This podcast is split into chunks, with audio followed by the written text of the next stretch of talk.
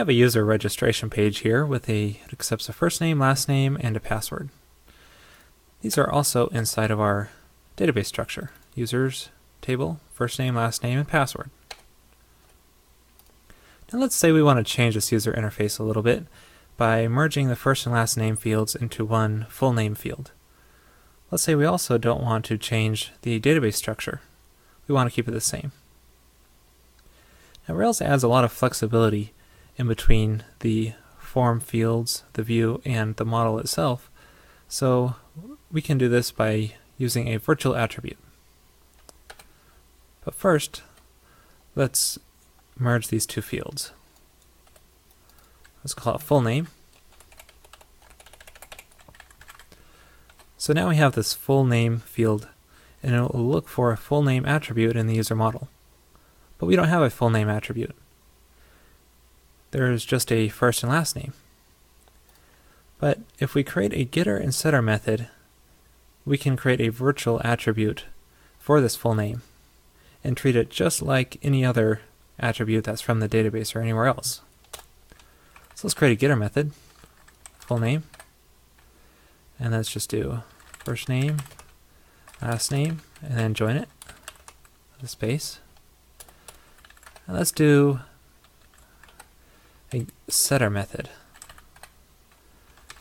Um, this one we'll want to split with a space and split it to two, no more than two. That'll be our limit. So we can set first name equals and set last here, last name.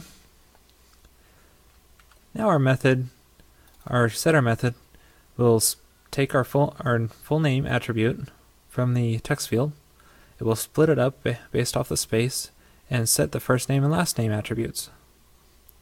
So this is really cool because it means our interface is not limited to strictly what's inside of our database. This is great, especially if you're dealing with a legacy database, because it allows you to, allows the form views to be very flexible.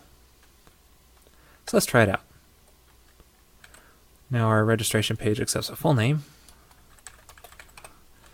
set a password, and registered. That worked fine. Let's take a look at our development log. If we see here, we're doing an insert into the database for the first name and last name attributes, which is John Doe. So our split worked successfully, and our full name attribute was what was sent during the request. So our splitter method worked great. As you can see, setting virtual attributes like this is very powerful, as it allows you to have a lot of flexibility between the interface and the user and the models. Hey, do me a favor and check out our sponsor peep code dot com. They make excellent Ruby on Rails screencasts, so it should be right up your alley.